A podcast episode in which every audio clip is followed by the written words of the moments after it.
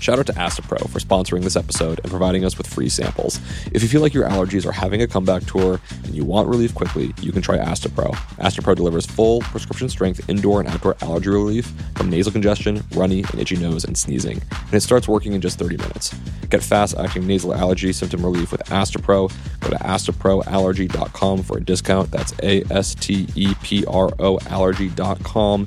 Use this directed for relief of nasal congestion, runny nose, sneezing, and itchy nose due to Hello, everyone. Nate here. We're taking this week off, but in the meantime, please enjoy one of our favorite ever episodes a breakdown of Janelle Monáe's Make Me Feel, featuring the one and only Lizzo.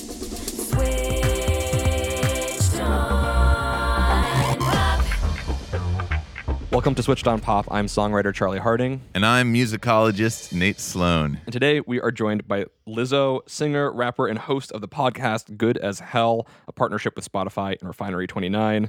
We are so honored to have you here as your music has been a absolute hit with our listeners. Thanks for oh, joining yay. us. Yeah. Yeah. you forgot something. I'm flute player. No way, really? Yeah, flute and piccolo. What? Oh. So add that to your your list. That's Gosh darn it. so you're here to help us deconstruct the brilliant new single "Make Me Feel" by Janelle Monáe. Mm-hmm. We are also going to get to talk about your music and your upcoming tour and your show. So much fun stuff. But I want to just get right into it. We're going to talk about Janelle Monáe and her awesome new track. Mm-hmm. You're familiar. I am. I got to freak out uh, on her about it. Yeah? I saw her. At she invited me to this brunch, and then I was like, "Sis." So last time I saw her, I had like big curly hair, and then this time I saw her I had long straight hair, and I was like, "Sis, you just changed my curl pattern. You snatched my wig. I knew you was gonna drop something, but I didn't know you killed it." She's like, "Thank you." Like I was blown away. Like the double release, you Yeah. know, like. The Armageddon drop, sis. Yeah. That was actually my favorite part about it. But once again, this is switched on pop, not switched on, you know, uh, song release. So let's talk about the actual Let's talk, song. let's talk about the song. so on Make Me Feel, I think what we're hearing is a bending, a blending, this non-dualistic message of blending sexuality, blending genres, blending sounds, blending harmonies and melodies. And what we want to do is we want to break this down and figure out how does she accomplish this musically. And so I think the appropriate thing to do would, of course, be to take a listen to the track. yes. Let's do it. That's just the way you make me feel. That's just the way you make me feel. That's just the way you make me feel. That's just the way you make uh-huh. So good, so good, so fucking real. Nate likes the synthesizers. That's just the way you make me feel. You know I love you, so please don't. Yes. Yes. Shout out to ASMR. Oh, wait, say more. The ASMR chorus. The, That's just the way. Oh, yeah. A whisper chorus. I, I'm always a fan. Oh, interesting. Yeah. she really came through. I didn't make that connection, though. reinforced by the really sort of lo-fi beatboxing in the opening, just like Oh, yeah. You know, that kind of thing, right? Oh, it's so mouthy. Yeah. Right? I think it's probably important that we establish what's happening in the song. Just broadly, what do you feel the song is trying to say? is she explicitly talking about bisexuality or is she just talking about sexuality? Right. I think that's like more what she was going for than Right. being like, you know, this is my specifics. Yeah. It's so much more broad than that. The way you make me feel like anyone can sing that about anybody Mm-hmm. in any way. And I think that's what makes it even bigger than just kind of like her identifying with a sexuality. And everyone's like, oh Mm. my God, she came out. I'm like, what do you mean? No, she wrote a song Right. about like what we should all be singing about, you know, Absolutely. and like freeing our minds, not being restricted to certain pronouns and songs and just Yeah. because we feel like that's how we're supposed to say it because society wouldn't understand, Mm-hmm. you know? She's just doing her. Yeah. Nate, what's your take? I totally agree. I mean, that's to me what makes the song so universal. Anyone can relate to this because of that feeling of excitement, that kind of rush that the lyrics of the song capture. I'm excited to like get into the music and figure out how the music is also giving us that feeling of excitement and that crazy adrenaline rush. Mm-hmm. Mm-hmm. Yeah. Yeah, the song is the musical version of like an endorphin rush. Yeah, Right? exactly. she like wrote how you feel sonically how you would feel when you're like Bugs Bunny with the hard eyes floating and you're like woo like that's what Yeah. the song that's the sonic feel of it and lyrically too Yeah. you're just like I don't even know well, I, th- I think there's some really important backstory that for those who might not be as familiar with Janelle Monae's entire body of work, she largely has produced work which is allegorical, these epic suites called Metropolis, where she plays good. Mm-hmm. another character. She's not even playing herself, or it's the blending of her identity and she was the ArchAndroid, the right? arc android Cindi Mayweather in I think what is it the year 2719 or something.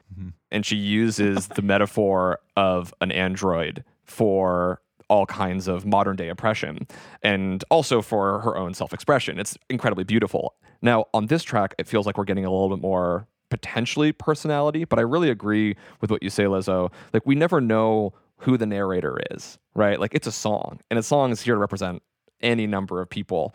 People like to dissect, okay, yeah, but which one's like actually really Janelle Monáe? But that's not mm-hmm. what we're here to do. We're here to talk about the music, mm-hmm. which is exciting. I always say there's like two different kind. Well, there's three different kind of artists. Yeah. And I think there's the vocal performer that can like emote someone else's song really well. Yeah. Then there's two kinds of Like writers though. There's like right. There's the fantasy writer. Who I always like compare to like a Tyler the Creator. He's just like Mm-hmm. mm-hmm. creates fantasy and like talks about things that may not even have happened. Yeah. And then you have writers who are like extremely personal and Mm-hmm. like almost like stream of conscious like when you're listening to like Kanye and you're Yeah, like oh my right. god this just happened to you last week didn't it you know and I think that Janelle is always gonna be a fantasy writer. Like even if she's talking about herself she's created a world where it's just a novel. It's like the Lord of the Rings Mm-hmm. you know? So she gets she's Frodo and she's Gandalf and you know what I mean? And you never know like the real Janelle might be in there. She might be Gimli but you'll never know. Yeah. she has that little glint in her eye that's like wink. Well, I really support the way that you framed it. I think there are a lot of clues in here that allude to both sexual tension and also sexual non duality. She's been interviewed many times, and even in her music, she sort of remains intentionally opaque uh, because, as she says, she wants to be attractive to all people and she wants all And people to feel is. attracted to all people. Um, and and she, yeah, there's no there's no contest. I think she's reinforcing this message both lyrically and musically. So I want to look at the melody specifically, and just right from the very top of the track one of her great traits is constantly referencing the future and the past at the same time. And hmm. what's neat about this track is it's actually it's a blues.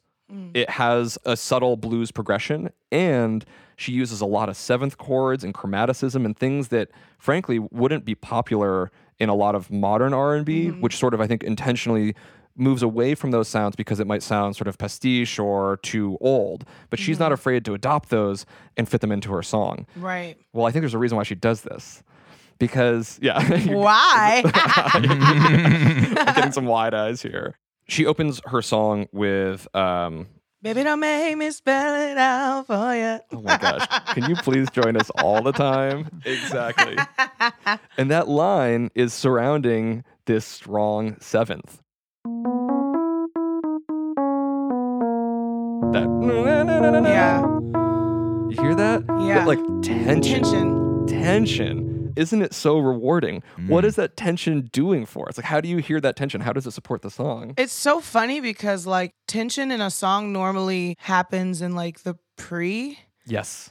And the first verse is supposed to just feel right. It's supposed to be at what like the root is supposed to be like at Yeah. the one.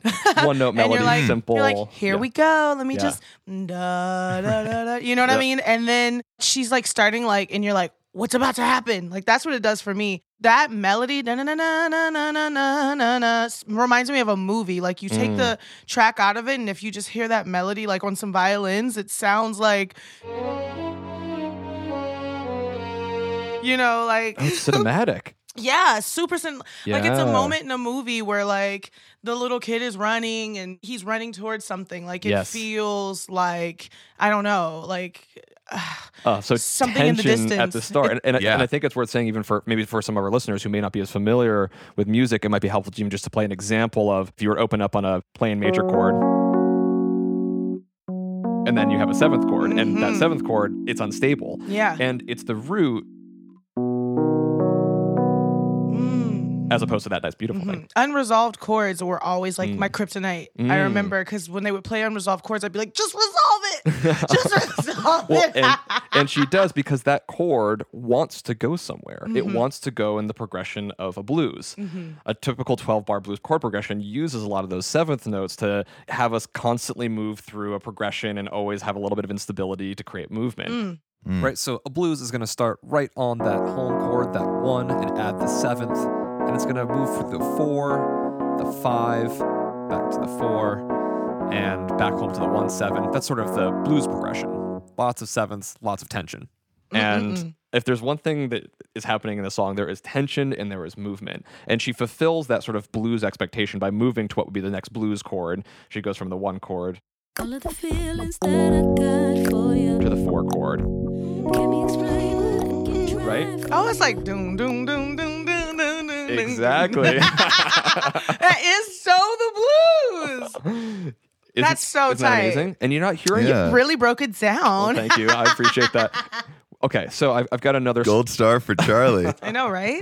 I was up late. Um, I have another supporting piece of evidence, and it's chromatic text painting. I think the line that a lot of people have zeroed in on, on this song is Mm-hmm. Mm-hmm. it's like I'm powerful with a little bit of tender, an emotional sexual, Sexual bender. bender.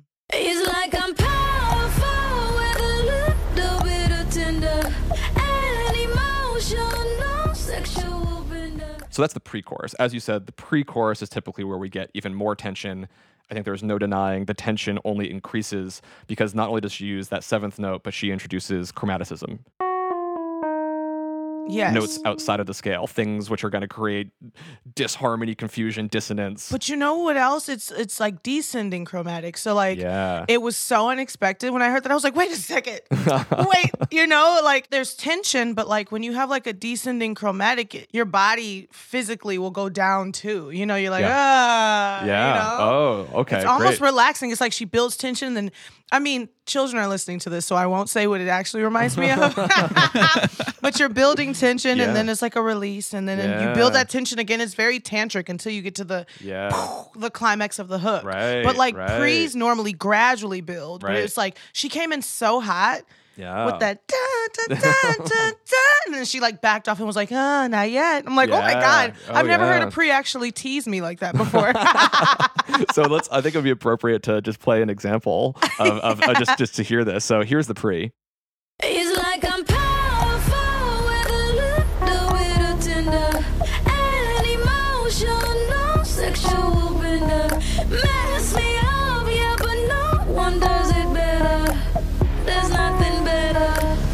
That's just the way you make me. So just when she sings that line, that chromaticism, the no no no no no, that's when she's singing the word sexual bender. And so mm-hmm. she's inferring that anyone listening can be sexually fluid. They don't have to be normative in their sexual preferences. And she mm. reinforces it with a line which sort of blurs between one note and the next. Mm. There's sort of an uncertainty and a spectrum of sounds. That's very literal. but I wonder if it's also blurring uh sort of between like speech and song. You know, she's like not mm, totally mm-hmm. singing it. It's like kind of half spoken. I found that really powerful and I didn't know why, but maybe it has something to do with what you're talking about, Charles. That's cool. yeah, you're asking about intentionality. Yeah, like be Yeah. and that's like is the third afterthought of like you saying the chromatic and then the lyric being mm-hmm. like kind of similar and then you saying she kind of just like drops the singing bit and lets it fall out of her mouth and then I'm like, "Well, did she do this on purpose?" You know, I, think, I think oftentimes for us on the show, it doesn't matter. Right? Yeah. It's, it's those spontaneous, magical moments that just work. And Isn't then oftentimes the in- interpretive aspect of music is one of the beautiful parts of it. We can continue to hear whatever we hear in it. Right. So whether or not it's intentional, I'm hearing that part and I just, it excites me. I think it's a beautiful. Isn't that wild connection. how music can do that? Isn't that cool? It's like a retroactive thing for the writer too i feel like because they do things because they're tapping into this like emotional stream mm-hmm. that everyone mm-hmm. kind of can tap into mm-hmm. if you if you if you got the right straw. And then afterwards you look back and you're like whoa. I can't even believe. Yeah. you know what i mean? That moment happened. You said sexual bend and you bent the melody. Like ah, brilliant. Anyway. Yeah.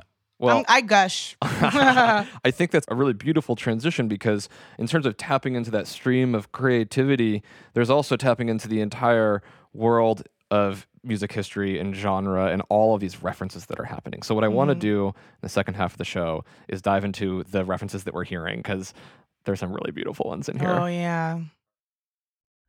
Shout out to Astepro for sponsoring this episode and providing us with free samples. If you have allergies, then I've got a familiar scenario for you. You wake up on a beautiful spring morning and peek outside to get a feel of that nice breeze, but then you start to feel a little tickle in your nostrils. That tickle is the spring air telling you to go be a hermit and avoid the outside because you'll soon be a sniffling, sneezing mess.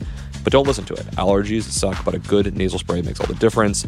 I personally learned that I suffer from adult onset allergies, and it's a real bummer, but a good allergy med makes all the difference for my ability to go out in the springtime to smell magnolias, my favorite flower. If you also want relief quickly to get back to breathing in the spring air, you can try Astepro. Astepro delivers full prescription strength indoor and outdoor allergy relief from nasal congestion, runny and itchy nose, and sneezing, and it starts working in just 30 minutes. Get fast acting nasal allergy symptom relief with Astepro. Go to asteproallergy.com for a discount. That's A S T E P R O allergy.com. Use as directed for relief of nasal congestion, runny nose, sneezing, and itchy nose due to allergies.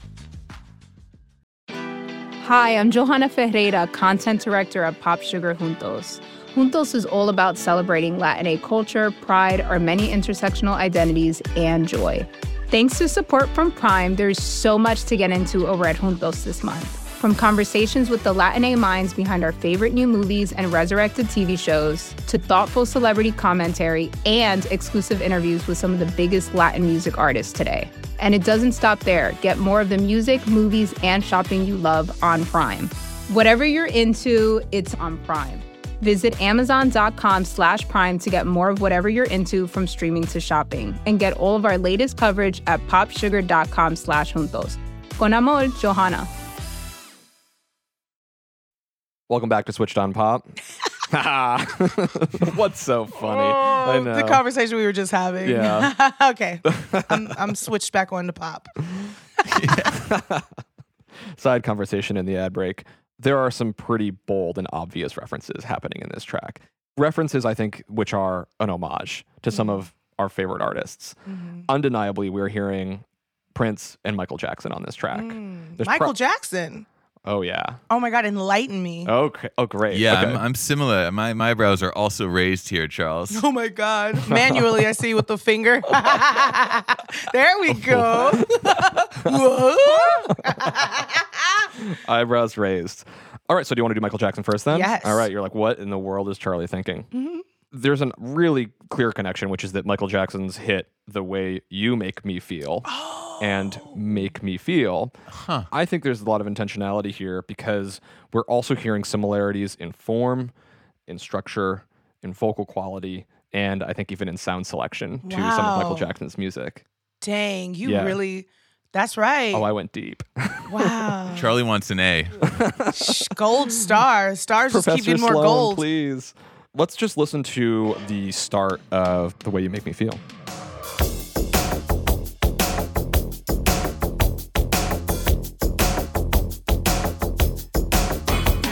Nineteen eighty-seven hit, produced by Quincy Jones. What's the first thing you notice when you hear that track? Mm. Oh my God. There's a lot there. Yeah, the drum th- sounds. Yeah. But what is that? Mm. Are those drums or is that Michael Jackson's mouth? it's like pow, pow, pow, pow, pow, pow, pow. It's so cool. That song is so second nature yeah. to my body that yeah. I don't even think about it as like notes or like instruments. It's just like Michael. So you, totally. And and I've always had that relationship to it as well until I sort of took a deeper listen last night and I was like, "Oh my gosh, this is a blues shuffle as well. It's a blues." The actual time signature is 12/8, which no. is a yeah. right? Oh my and god! So he's referencing in 1987 music which was popular back in the 50s. So Ooh. here is just an example of we're just going to go with deep reference for a second. Go, so reference please. to the reference. Michael Jackson, I think, is referencing something like Fats Domino in his track Blueberry Hill. I found my thrill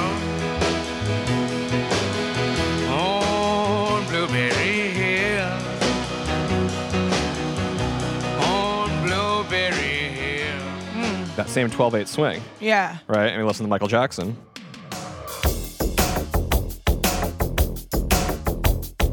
Of it just hits harder. It's faster. It's harder. Yeah. It's modern.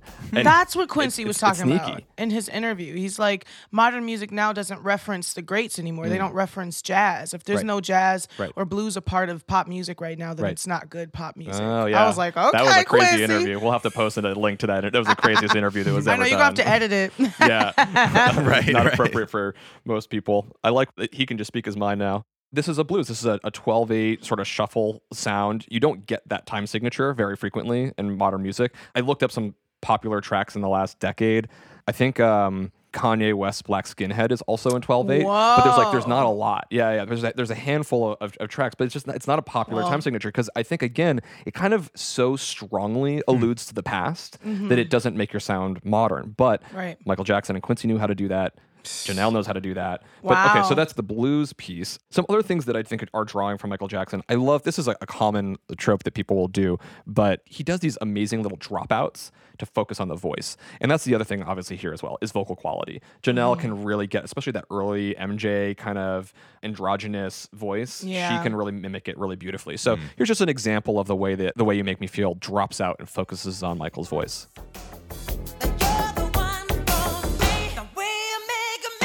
Right. So rewarding. Janelle, make me feel. That's just the way you make me feel. I just beautiful little moments. I, there's one more Michael reference that I'm hearing, and this might also be a stretch. Again, this is not like intentionality. This is just Right. you're tapping into that ether of all the music you know. This is the best opening to any song ever.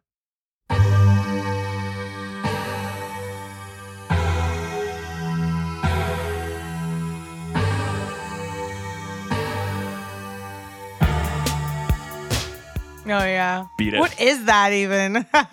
That is the Synclavier, one of the most expensive synthesizers ever produced. It cost like $100,000, and it was one of the first uh, computational synthesizers that only a handful of studios could afford. So that was a really sort One of being Michael Jackson and the yeah, Beatles. exactly. Okay. Yeah.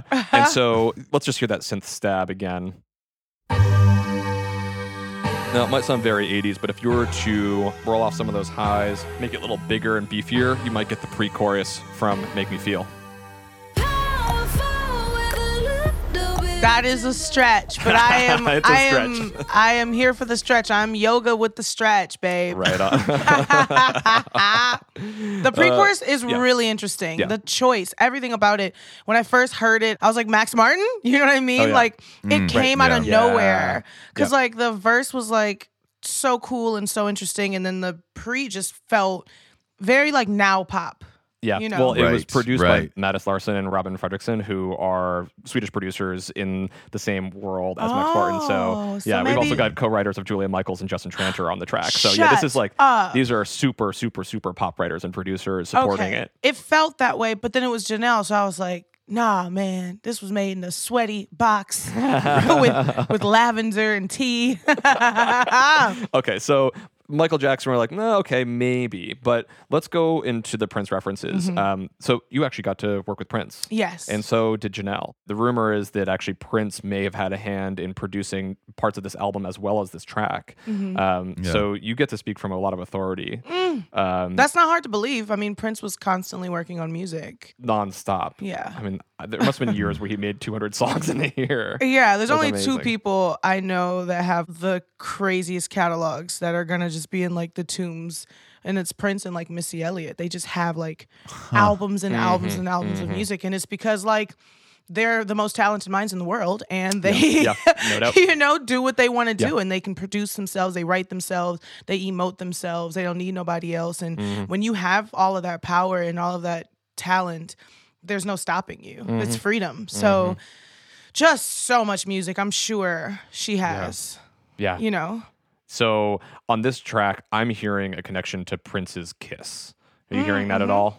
oh yeah, Definitely. So, all right, I'm getting back into the no longer deep Yeah. into the ether, Yeah, getting this a little is- more to this some ain't yeah, we're, we're on we're on board And, now. and I think a lot of the sonics on this song just they really say Prince. But Kiss, the 1986 song, was I think Michael Jackson may have been slightly inspired by it because it too was a Mm. blues, and so there's all of a sudden this resurgence of bringing back some Mm-hmm. references and bluesy tracks. Don't have to be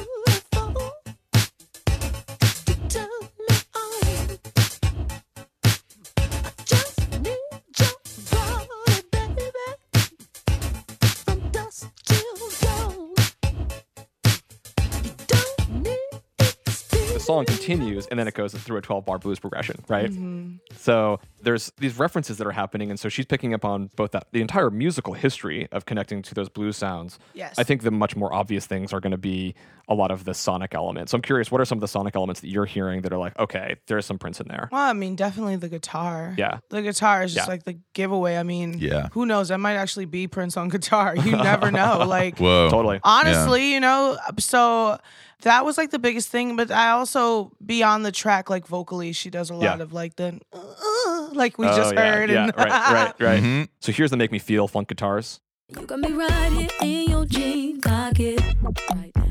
Mm-hmm. Laying your body on the shag carpet. So good. And here, I mean, this is not just on Kiss. This is just like Prince funk oh, guitars. Oh, yeah. But here we go, Kiss funk guitar. Women now, girls, rule my world. Set their rule my world. yeah. It's Yeah. amazing. Yeah. If it's not Prince, it's someone playing exactly, like him. exactly like him. Yeah. Right. And then also there's something in the that bass. What is that bass sound? It's not the bass, but it's like the Yeah, so that that's that's a bass with a you, you suddenly cut off all of the high frequencies. So boom. Okay, so it is bass. Yeah. Okay. And I think it's interesting. The Kiss actually doesn't really have any bass in it, Right. but the sparseness of that bass track, I think, actually maps really well to the sparseness of the electronic drum kit and the synths that he's playing in Mm-hmm. Kiss.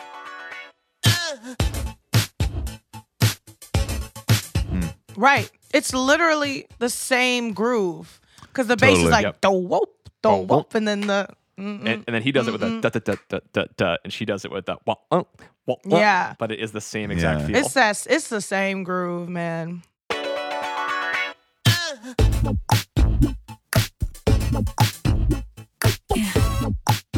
What's so crazy to me about both of them is like how deep of a groove it is while having so little going on in Mhm. a way. Because like Yeah. you're right, Charlie, it is sparse, and yet as soon as either of these songs come on, I'm just like bopping so hard I feel like I'm gonna break my neck. Yeah. There's so many other references here. I mean, a lot of people have gone online and broken down every image in the Make Me Feel music video. In that video, there's a really gorgeous Janelle wearing this veil. Have you Right. seen it, right? Mm-hmm. And in the video to Kiss, one of the dancers is wearing basically a mm. very similar veil. So there's all sorts of moments of homage. And that's what I'm saying, Right. where she's dropping breadcrumbs in every Right. single part. It's all brilliant. I mean, it's like a very like well-deserved passing of a torch too. She, Oh my gosh, yeah. she's she's incredible, and I think that she has everything that it takes to keep the legacy alive. You know, Mm. especially being a black woman too, which I think was really important Mm-hmm. to Prince. And when I saw that, I was like, ah, let's go. Like, keep it going, keep it Yeah. alive, because there's a lot that's dying around us. And Mm. Janelle in this song, like as on the nose as it is, is so important. You know, Yeah. to Prince's legacy or to like the legacy of music Right. and good music and the blues. Like you were saying, like nobody, Yeah. nobody plays the blues. Nobody listens to the blues anymore. You know, and then obviously also the cultural side and being someone who makes non-sexual duality permissive right? and that's such a big part of prince's androgynous Right. just unbelievably attractive to anyone sort of quality hmm and she's making a similar sort of statement in part of the song That's really true. Then Kiss, yeah, because Kiss is like Kiss is a, Kiss is a very adorable song. yeah here this is one of my favorite lines right here Got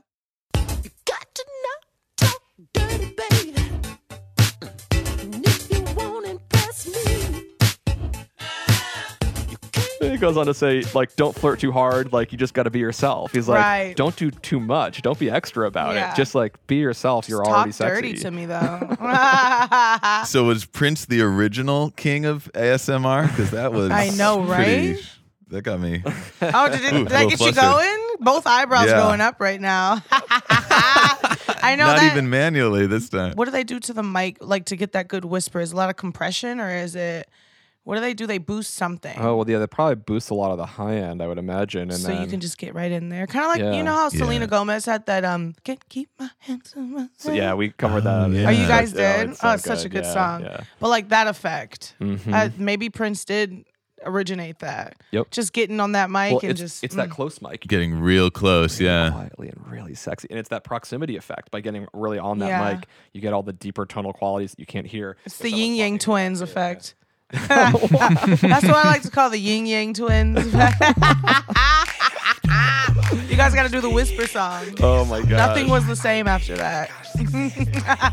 you obviously just know all these references and have so much to offer here, but I thought it would be appropriate to get to hear a little bit about your music. Oh yeah, Uh, what I wanted to do was listen to a bit of your song "Truth Hurts." great. Um, Yeah. I can't get enough of it, baby. uh, but I just first want to say that I, I said on the top of the show, your music has really connected with our listeners. Your song "Good as Hell" came in as a recommendation through one of our panelists, uh, Andrea Warner, who is just a really fantastic writer. And we did a piece called "All About Those Baseline Assumptions About Feminism and Pop," um, and we brought in some great feminist scholars to sort of look at the way in which feminism is represented in popular music. And that track was sort of like the kicker climax end of the piece, where Andrew was like, "This." is an awesome example of a modern feminist anthem. And so Aw. that became a real favorite of ours and the entire show. Shout out to Andrea. yeah, Hey, she's girl. awesome. And then I tuned into your South by Southwest performance that NPR taped last oh, year. Oh, yeah. And dang. Yeah. Dang is right, guys. You are, Dang. you are powerful. You've got a message. Double dang. Your music is fun. yeah. I really love the fun that you bring. Easy on the ears. Yeah. You know what I mean? I- I just like you know, I'm needing some things which just are exciting and inspiring. I really appreciate that.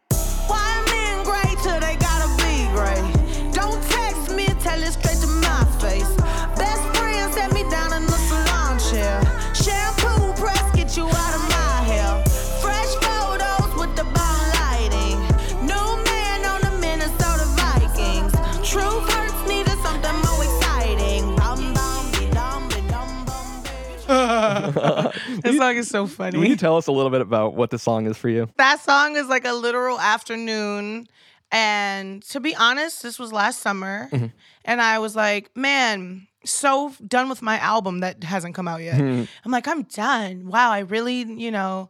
And so I was going in with Ricky Reed, who is he's the producer on the song, and we were like, we can either finish some things, talk about the album, or we can Mm. make something new today. And I was in such a bad mood. I was so angry Oh. over this person that I, you know, allowed to get to me. And I just started like venting. Mm-hmm. And I was like, you know, like, I don't understand why. Like, da da da da da. I had to go to my friend's salon and get my hair done today. And every line in this song, I was, That's it was so coming out of my. Wow. mouth. And Yeah. as this was coming out of my mouth, Ricky was writing it down, I guess. But I was No like laying on his couch, like kind of like um therapist style, Yeah. yelling at the world. And when I was done, he was like, you know, I just want you to hear all the things you just said. We should like make a song. and I was like, okay. And it was just Yeah. so easy. Yeah. It was so it. easy. There are two lines that really stood out to me. Uh, Obviously, right from the top, why men great until they gotta be great. Oh, And just yeah. like boom. I know. A beautiful economy of words there. Thank you. Says it all. That didn't happen in the studio. That happened when I, I had me and my girls were on tour and we all had like a full bottle of wine to ourselves for some odd reason, and we were all like guzzling them. And each girl was in a corner with another girl, like crying Mm. about either like because we love each other so much, Mm-hmm. or everyone's having a moment. My moment. And my my dancer just happened to be that moment, and I remember we were just like, "Why great? till they gotta be great?" And I remember I was like, she was like, "Yo, write that down." Yeah. And I texted it to Ricky and Yeah. I was like, we're gonna use this in the future. But Yeah. you know, it's not about men like it's not about you. It's not about you. It's okay. It's about like I know, but like it's I- a, I- it's good to hear.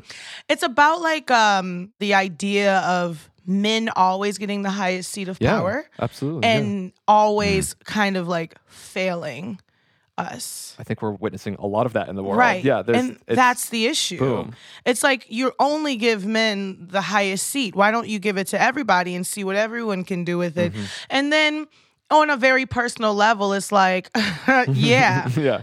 I was like, you are, the idea of you is incredible. And then when I actually apply you to my life, hmm. I'm just kind of disappointed and let down constantly. Why aren't you showing up? Why don't you show up, bro? I feel like that line could go in so many different directions. And one of my favorite lines you respond to it with is, I put the singing single, ain't worried about a ring on my finger. Yeah. Which is also, I mean, oh, what a you. fun line. Because you, you could flip the script. It's like, "Poof, I mm-hmm. don't need you. I got Yeah. my own thing going on. That was like an Instagram caption that I put on my picture once. I was like, it's okay, guys. I will be okay because I put the singing single. Yeah. I am like the quintessential single girl. I'm like such a single girl and I'm going through all the single girl motions. And I think that's why people, you know, Mm-hmm. no matter what they're going through, no matter what their gender is or sexuality is, like kind of connect to that Mm. because it's all the same. Mm-hmm. You know, when you're solo dolo and you're on your own in this world, Mm.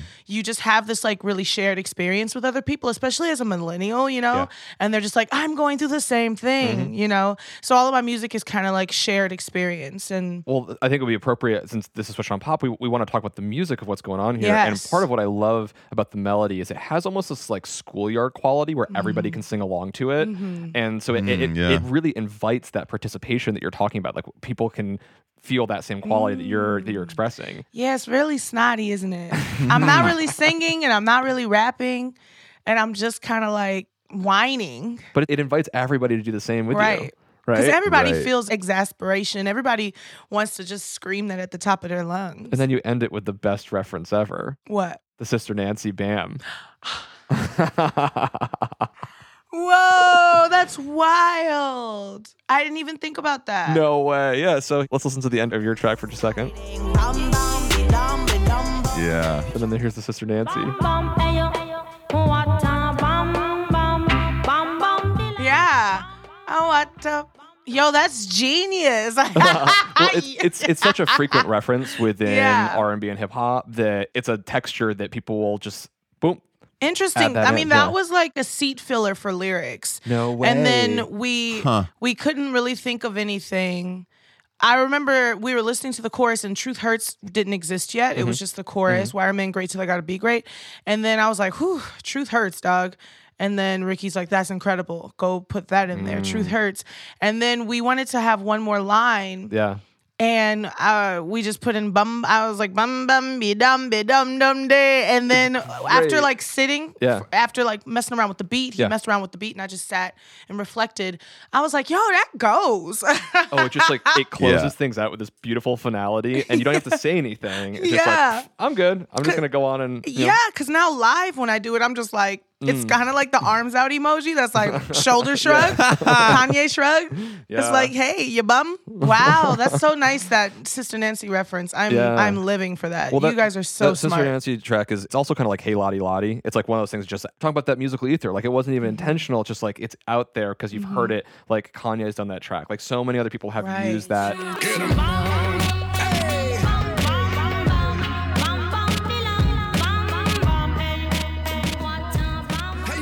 What a beautiful thing. And so then cool. and then just within the whole thing, you know, I love that you're using this really sort of funny toy piano effect with a heavy trap beat.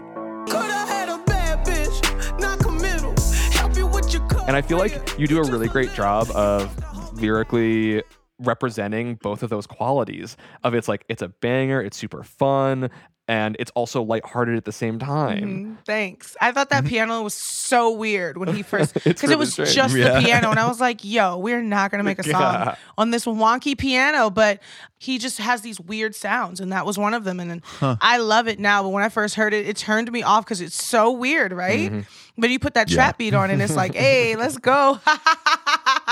I was there for like the creation of the song. Yeah. Mm-hmm. Like I love being there for like the egg and the embryo and the baby of the beat. Like The I baby of the because I feel like my energy's in there Yeah. too when when that's happening. Because if he's playing with sounds, I go, "Hey, that's me too." Mm-hmm. So like I feel really connected to Truth Hurts because I was there from Yeah. you know conception. That's a fun part of modern production. I love when the vocal production ends up back into the track, right? That it's not sort of just like beat, done, throw some vocals on top. Like Yes. you've got those ad lib lines, and, and then all of a sudden, that's in some ways what makes that track because all of a sudden the bum bum beat um Yeah. like just perfectly closes that verse. Yeah. It's an awesome refrain. And, and he mirrors it in the, in the drumming. Oh, he does. yeah. He does afterwards. He put that boom, boom, boom, Yeah. boom, boom, boom. That was a later thing. Exactly. Wow. So there's so you're there's this back and forth that's going on between vocalist and uh, and producer. Y'all ever do this with other artists? This is so fun because we don't be thinking about this. Like I, when Yeah. I make music, I am a, uh music major, so I've studied Yeah. music theory. I'm a music nerd. I analyze other things, but when I'm making mine, it's so subconscious. Totally. It's freestyle mostly now. And so to hear it come back in this way is like so exciting. And people will sometimes ask us this. I actually got another message recently. Was it was like, okay, seriously, are you guys just making this stuff up? and I think of the music you make. You're like an Olympic athlete. You have trained yourself to know how to make music, and then when you do it, you have to do it without any conscious effort. Right. Right. It's that stream of creativity. You're just like tapping into. As soon as you get into the logical brain, all this nonsense that I'm bringing here today, you Yeah. lose it. It gets hard. It gets really hard. Yeah. And I Didn't think Bob that- Dylan say that? He was like, music shouldn't be hard. Mm. Music should be easy to make. I, I someone that's told me he said that, and I was like, I was like, yeah, man. Let's, I, it's go with frustrating, yeah. but it's like also, you know, the type of artist he Totally. is. You know? Absolutely. Yeah, I can just pen a 17 page long song in 10 minutes. Yeah.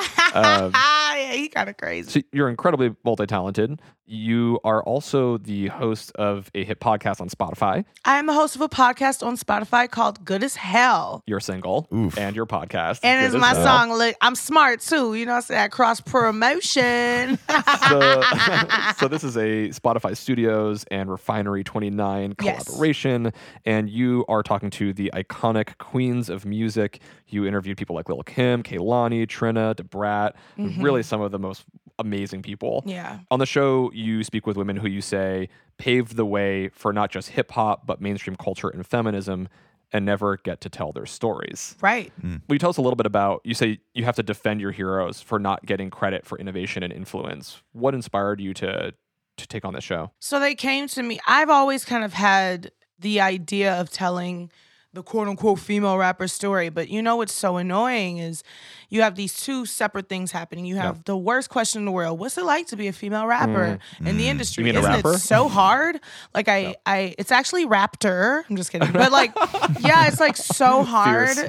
Uh, I'm like, you're perpetuating that it's Yeah, hard to be a woman in rap. right. Then on the way other side, you're almost being bombarded in interviews and by the media, Mm-hmm. and so you see a lot of women who rap uh, with big walls up and are Mm. really defensive and a lot of times uncomfortable in interviews. Mm. So I saw both of those, and I was like, "Yo, what's Queen Latifah's story?" Mm. All I know is that she's Queen Latifah. But if you think about like Jay Z or if you think about Nas, like you always hear the the story of the hustler, you know.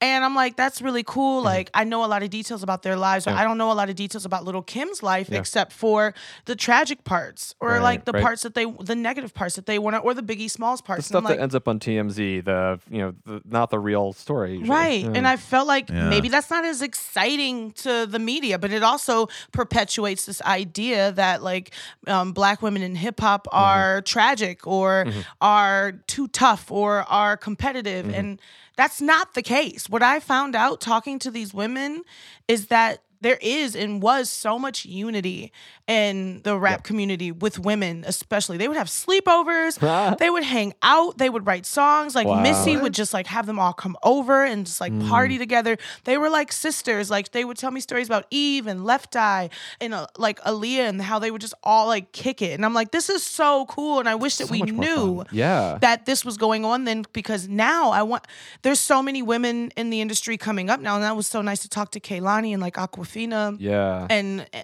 I feel like if we only had that blueprint or we had knowledge of that, Right. we could use that in the future to create more unity. And ladies' night came from that. You know, like only good music Yeah. comes from Yeah. from women being in agreement with each other. Mm-hmm. And so I, it's my little way of trying to bring unity in the hip hop community and to also step back and like open up this mm. this dark hallway that we don't have any clue we're afraid of. We're like what's the 90s rap for women? 90s rap for black women? I'm not going to look down that hallway. But no like look down that hallway. Take a walk down the archives and hopefully in the future young girls can listen to this and be like wow like lil kim is so innovative, and Trina is so innovative. That And is such a beautiful project. uh, I also love that you had this question of what's their real story, and you're like, I'm just gonna go find out. Yeah. What, what an awesome Yeah. thing to get to do. I really particularly loved your interview with Kehlani. Kehlani is one of my absolute favorite artists right now. a- And- as she should be. And you spoke specifically about that, and we were, we were sort of alluding to it in your music as well, is the positivity of music, the fun that can exist within it. Mm-hmm. Uh, could you speak a little bit about some of the, the things that came out in that interview and why the fun in that music is important to you? in my music or in this is a two part question, huh? Oh, you never supposed to ask two part questions. No, no, no, it's okay. no, with with Kehlani, we had so much fun because she and I we're similar in like the way that we respect music. We're both Tauruses, but like even the way we write music. And I think that like my life was way different than hers though. Mm. She had to come from this really negative place in mm. her life. She had a lot that mm. happened to her when she was younger that wasn't tight. I don't I don't have a better word for hmm. it. She went through a lot. yeah. Yeah. And so like you can hear a lot of strife in her music and a lot. But I think that you get to a point in your artistry that you want to manifest Yeah. positivity for yourself and you want to spread positivity. Um, mm. I feel like as an artist, the more that you like sing about the negativity in life, the more your life starts to reflect that. I don't know mm. how many artists you've talked to, but there are so many self fulfilling prophecies Oh, no. Yeah. that happen and good and bad you know hmm. like i've said things like i'm talking about being in scotland in a rap and then i'm like looking up and i'm like wow i'm playing in scotland or like you know i talk about macaulay Culkin and then i go on tour with macaulay Culkin and he's in my music video Wait. and like there's just like What? so many you know what i mean there's like levels to it but then there's also on the other side if you're perpetuating i'm so sad today i'm just gonna drink today i'm so depressed today you're gonna kind of feel that and i think that um kehlani just got to a point in her life where she's like i don't want to perpetuate that or I don't need that around me and she's really strong. She's like one of the strongest people I've ever been around to see what she's gone through and to see mm. how she's getting through it. But mm. positivity is important because I think there's a lot of different kinds of music that need to exist. yeah. Yeah. I think the Weeknd should exist as much as, you know, um I was gonna as say hell. as good as hell. Thank you. Let me talk about myself. I need the Weeknd needs to exist just like I need to exist because life is about a balance Yeah. and art is about the balance of darkness and light, quite literally sometimes. Mm-hmm. And I tried to straddle a line. Yeah. I wanted to be like SZA. I wanted to be so cool and like Mm. moody and just like and that music just doesn't sound authentic coming from me. And I remember bringing it all the way back to Prince. He had really come to a place where it was just all his music was super positive. All of his music was super clean. All of his music was like about uplifting women, uplifting black women. And I remember being like really, really impressed and shocked by that. Mm-hmm. And when he passed away or when he transitioned, I remember mm-hmm. thinking, I'm not gonna try to be this sad girl anymore. Like, what's the point of like mm. fighting? Because people were actually being like, "Why is she so happy? Like, she's so." Yeah, you're people way were too hating on me. yes. I know, but like people would hate on that. Y'all would not believe. Oh. They'd be oh. like, "She's too friendly. Why is she so happy?" Like, ugh. And so I would try to have like.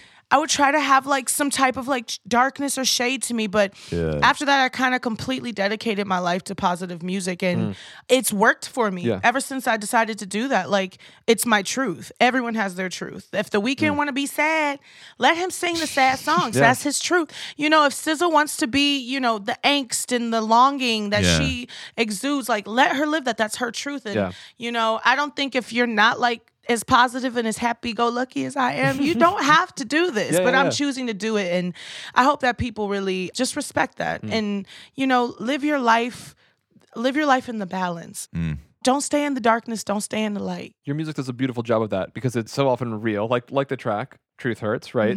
There's some pain in there. Yo, I was it so sad. Yeah, but you, and you move right through it. I It's was a- so sad. Yeah. And like that's what Yeah, happens yeah. when I'm sad, you guys. like good as hell, I say he don't love you anymore in a song. And it's like the happiest song in the world. Mm, It's the happiest song. I can't fight I can't fight it. Please don't.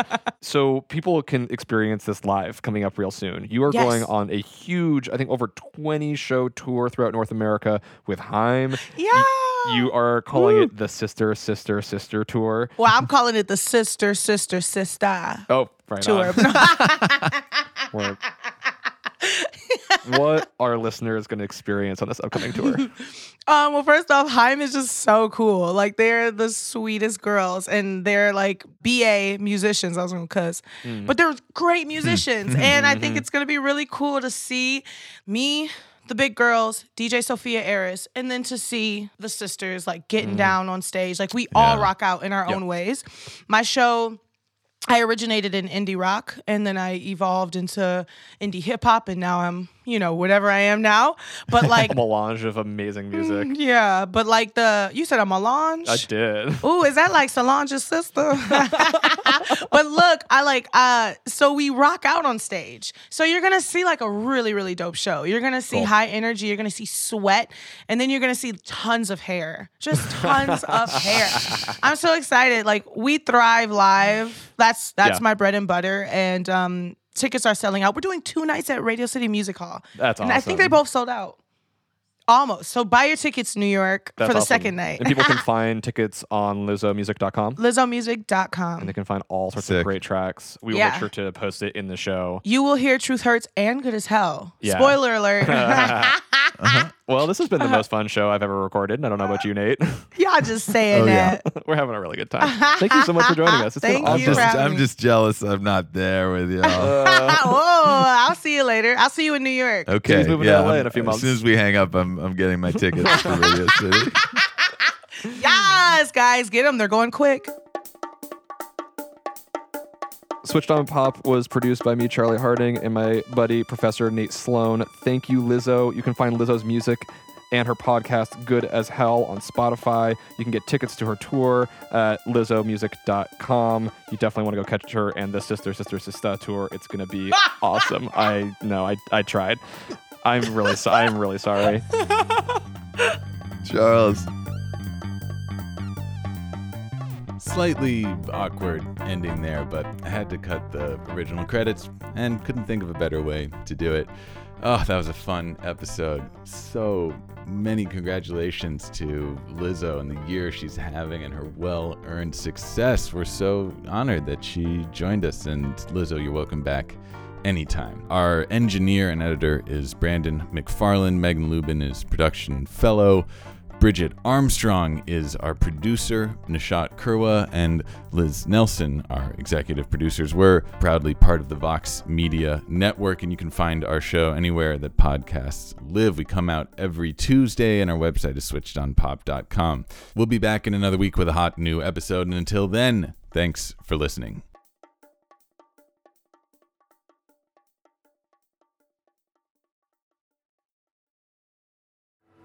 One final shout out to Astepro for sponsoring this episode and providing us with free samples. You know what's a terrible question? What's your favorite part of having nasal allergies?